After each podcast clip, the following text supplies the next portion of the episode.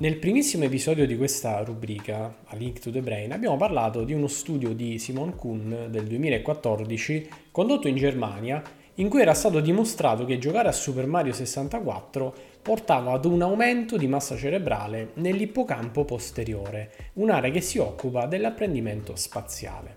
Ebbene, nel 2018 un altro studio condotto questa volta in Canada utilizzò non solo Super Mario 64, ma anche altri titoli ed ha invece riportato che a certe condizioni si può registrare nel tempo una diminuzione di massa cerebrale proprio nell'ippocampo e quindi esattamente il risultato opposto al precedente. Alcuni giornali in quel periodo presero questo dato come pretesto per parlare negativamente del videogioco. Alcuni titolarono addirittura che il videogioco rimpicciolisca il cervello. Ma è veramente così?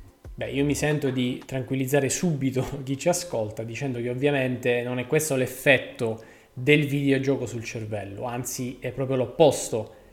Il videogioco stimola il cervello e le sue funzioni e quindi lo rinforza in certi termini. Allora cosa ci dice esattamente questo studio?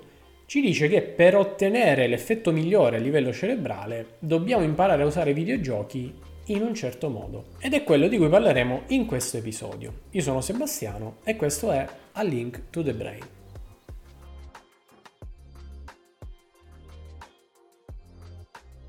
Cominciamo innanzitutto a raccontare lo studio di Gregory West, che fu il primo firmatario di questo esperimento del 2018, condotto in Canada nel centro di ricerca in neuropsicologia e cognizione dell'Università di Montreal.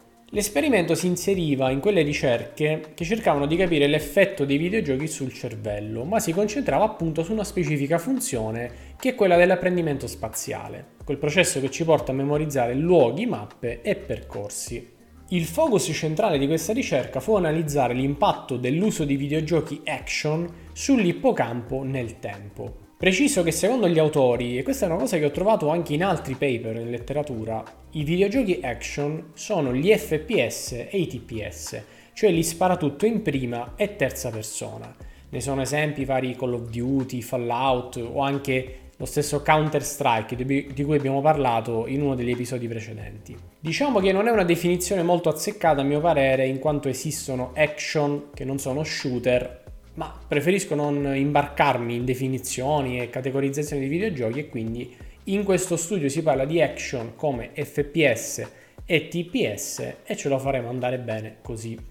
Questo studio ha valutato il volume della materia grigia di alcune aree cerebrali usando la risonanza magnetica e strutturali in questo caso, perché non si voleva conoscere l'attivazione di un'area, ma le sue caratteristiche morfologiche. La materia grigia è uno dei due tipi di tessuti nervosi che si può osservare e rappresenta i corpi cellulari dei neuroni. La ricerca quindi si è concentrata sui videogiocatori action e sull'impatto generale di questi titoli nel tempo a livello cerebrale. Gli studi condotti sono stati effettivamente tre. Nel primo è stata valutata la differenza di materia grigia nell'ippocampo tra videogiocatori action abituali e non videogiocatori. Nel secondo studio e nel terzo si è invece voluto vedere l'impatto di una mole importante di videogioco, furono circa 90 ore in alcune settimane, confrontando generi diversi. Quindi nel secondo studio si paragonarono action e platform 3D ed in questo caso ancora una volta fu Super Mario 64 insieme a Super Mario Sunshine e Super Mario Galaxy. Insomma, Super Mario si riconferma uno dei videogiochi preferiti dai ricercatori in neuroscienze, a quanto pare. Mentre nel terzo studio il paragone era tra action e action RPG, cioè giochi di ruolo. Per chi non lo sapesse, quest'ultima categoria racchiude in estrema sintesi quei giochi in cui tu puoi prendere il ruolo di un personaggio, ci sono dei parametri molto precisi che lo definiscono come la forza, la resistenza, la magia e questi parametri, codificati di solito come numeri, cambiano nel tempo, aumentando e diminuendo e questo ha un effetto molto importante nel gameplay. Nel caso di questo studio gli action RPG usati furono Dead Island e Borderlands 2, che sono anch'essi degli shooter, ma con componenti appunto da gioco di ruolo. Prima di passare a raccontarvi i risultati, devo precisare un elemento che è molto importante per comprendere lo studio eh, i risultati ed anche la funzione di apprendimento spaziale in generale. In realtà mi rifaccio a un discorso che abbiamo fatto nel primo episodio. Se vi ricordate infatti nel primo episodio di A Link to the Brain, quando abbiamo parlato di memoria spaziale, vi ho accennato al fatto che quando ognuno di noi si deve orientare in un luogo sconosciuto, può applicare due diverse forme di apprendimento, può memorizzare effettivamente cose diverse. Pertanto, negli studi che analizzano la memoria e l'apprendimento spaziale, spesso si cerca di capire quale strategia ha usato il partecipante per ricordarsi il percorso. In generale possiamo definire due strategie che io, eh, riprendo le definizioni usate in questo studio, sono una strategia di risposta ed una strategia spaziale. In cosa si differenziano?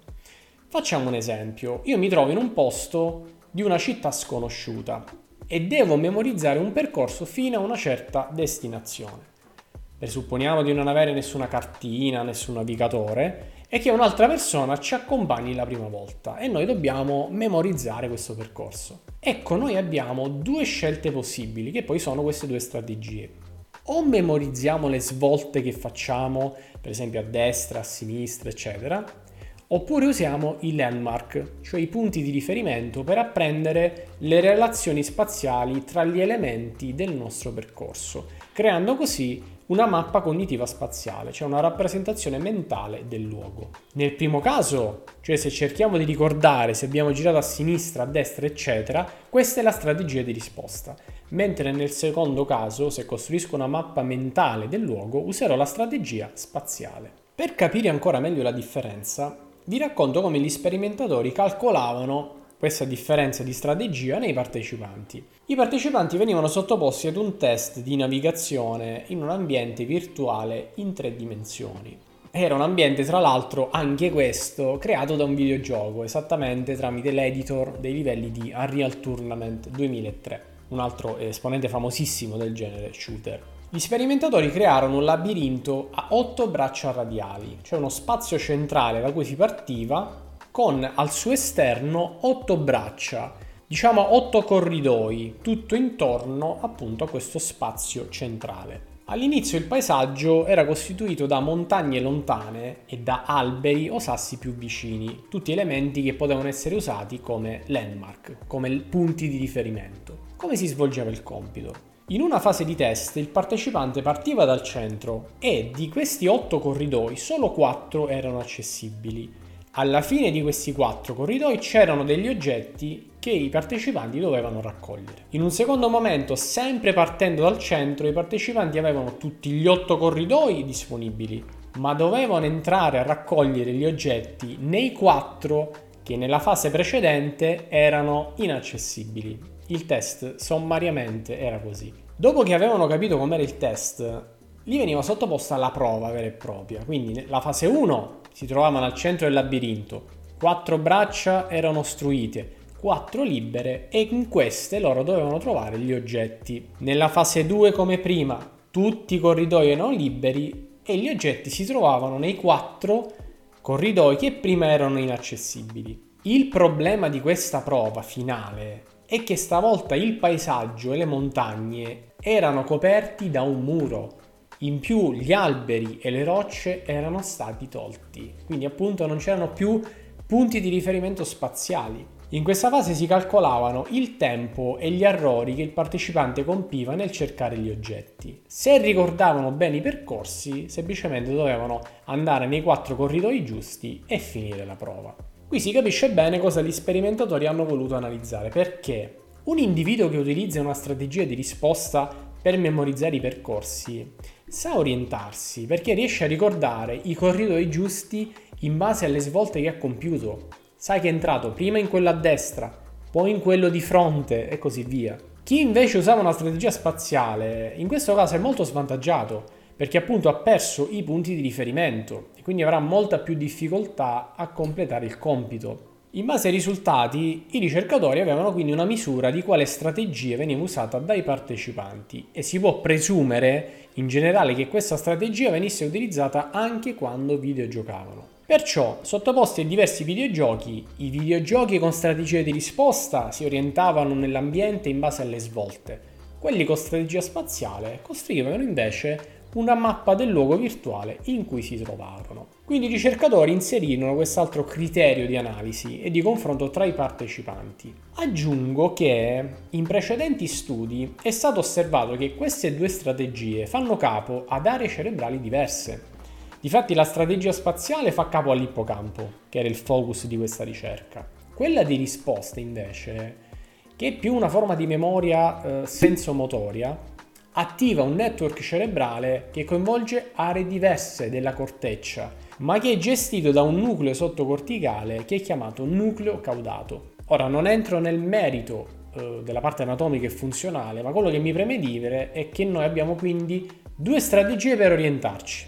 La strategia di risposta attiva il sistema gestito dal nucleo caudato, la strategia spaziale attiva quello gestito dall'ippocampo. Dopo queste lunghe, spero non noiose premesse, quali furono i risultati di questo studio? Perché è quello di cui dobbiamo parlare. Il primo studio aveva paragonato videogiocatori action abitudinari e non videogiocatori. Ciò che evidenziò questa analisi di risonanza fu che i primi avevano minore volume di materia grigia nell'ippocampo rispetto ai secondi, ma questo dato dipendeva dal tipo di strategia utilizzato. Difatti i videogiocatori action usavano quasi esclusivamente la strategia di risposta che come abbiamo visto prima non attiva l'ippocampo e per questo nel tempo si manifesta questa diminuzione di materia grigia in quest'area. Lo studio 2 paragonava 90 ore di action e 90 ore di platform con Super Mario. Cosa succedeva in questo caso? I videogiocatori che giocavano ad action quelli che di questi usavano la strategia di risposta registravano una diminuzione di materia grigia nell'ippocampo destro.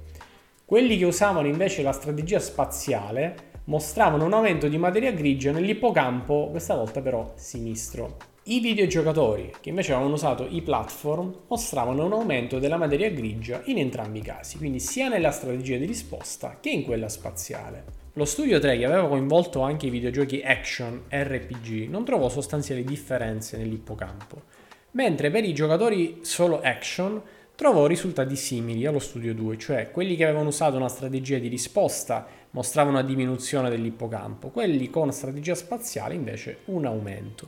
La differenza in questo caso fu che l'osservazione fu presente a livello bilaterale, quindi non solo nell'ippocampo destro o sinistro, ma in entrambi. I risultati di questo studio, così come il suo design, sono molto complicati, quindi se percepite un po' di confusione è perfettamente normale. Allora adesso provo a fare una sintesi di ciò che è stato dimostrato da questo studio, che poi ovviamente troverete citato in descrizione all'episodio e quindi potrete andare a leggere e approfondire voi, posto che se avete qualche dubbio potete assolutamente scrivermi. Lo studio di Gregory West del 2018 è molto importante perché conferma ancora una volta un dato fondamentale. Il videogioco non è un'attività di poco conto per il cervello, ma invece una stimolazione estremamente incisiva e che porta nel cervello degli effetti. Contrariamente alle semplificazioni che sono state fatte da alcuni giornalisti della carta stampata, questo non è uno studio che dimostra che il videogioco rimpicciolisce il cervello, ma se vogliamo dà piuttosto un'ulteriore prova delle sue efficacia nel rinforzarlo. Andiamo per ordine. Tutti e tre gli studi suggeriscono che il videogioco action, se usato utilizzando una strategia spaziale per memorizzare l'ambiente virtuale che stiamo osservando, questo determina un aumento di massa cerebrale nell'ippocampo e questo non fa che replicare lo studio di Simon Kuhn del 2014. Quindi questo conferma che il videogioco, in questo caso non un platform ma uno shooter, se usato in questo modo, stimola la memoria spaziale e l'area che ne occupa. All'opposto però, il videogioco action, se usato con una strategia di risposta, pare mostrare il pattern opposto, cioè una diminuzione di materia grigia nell'ippocampo. Siccome mi rendo conto che sentire una frase del genere può indurre un po' in allarme non solo i videogiocatori ma anche magari i genitori ed altre persone, specifico alcune cose. L'aumento e la diminuzione di massa cerebrale, di volume o di spessore, che sono parametri diversi ma che ci manifestano delle trasformazioni a livello cerebrale, sono tutte naturali. Il nostro cervello è costantemente sottoposto a questi cambiamenti, è plastico quindi cambia le sue connessioni e la struttura dei suoi network. Bisogna quindi percepire come naturali i cambiamenti che si possono evidenziare. Inoltre la diminuzione di massa cerebrale così come lo sfoltimento sinaptico, non sono sempre necessariamente un male, anzi, il cervello usa ad esempio questa proprietà nel caso dell'apprendimento motorio per migliorare le nostre performance. Cioè in questo caso il miglioramento nell'atto motorio dipende dall'eliminazione di connessioni neurali che sottintendono movimenti sbagliati o poco efficaci. Inoltre, diminuire le connessioni in eccesso o ridondanti è una strategia che il cervello usa sia durante lo sviluppo e sia per un fattore di economia energetica. Durante la Brain Week abbiamo avuto modo di parlare di sviluppo cerebrale. Potete recuperare ancora questi contenuti su YouTube. Ed abbiamo parlato di un dato incredibile, secondo cui un bambino o una bambina di 2 o 3 anni circa hanno il doppio delle sinapsi di un adulto. Nella crescita però tante connessioni vengono sfoltite perché inefficaci, perché sono in più diciamo. Il cervello applica proprio questo criterio di economia energetica, cioè cerca di funzionare usando meno energia possibile. Pertanto va a rafforzare quelle aree del cervello che usiamo di più e tende ad indebolire le aree meno utilizzate. Pensate che questo elemento energetico e di sfoltimento delle sinapsi avviene tutti i giorni. Durante le nostre giornate noi usiamo il cervello perlomeno alcuni, e formiamo quindi nuove connessioni. Ciò porta ad una saturazione delle connessioni, delle aree che si occupano dell'apprendimento e quindi ciò che avviene durante il sonno è chiamato synaptic pruning, cioè appunto sfoltimento sinaptico. Quindi il cervello taglia le sinapsi neonate in eccesso, che non gli servono, che sprecherebbero energia. Quindi ripeto, la diminuzione di materia grigia di connessioni è naturale, anzi è essenziale per il cervello.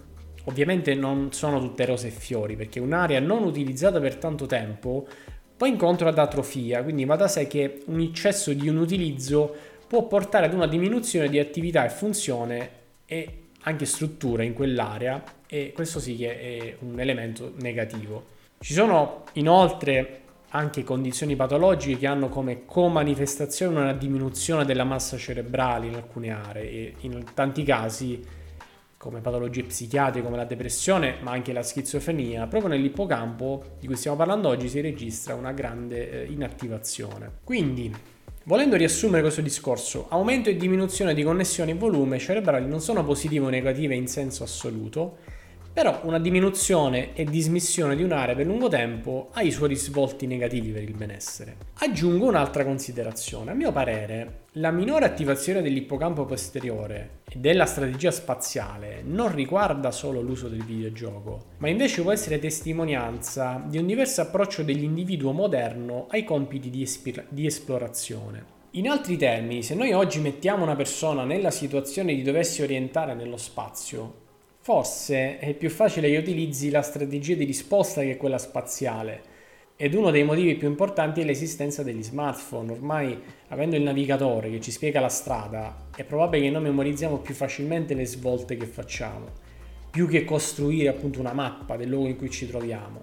Ovviamente questo non è assoluto, è preciso che è una mia considerazione, una speculazione, ecco, senza dati a sostegno. Qualcosa di concreto si può analizzare però riguardo l'esperimento e soprattutto come è stato condotto. Diciamo che il design sperimentale di questo studio è peculiare perché è stato utilizzato un videogioco che non attiva la memoria spaziale per dimostrare che quell'area del cervello non viene usata.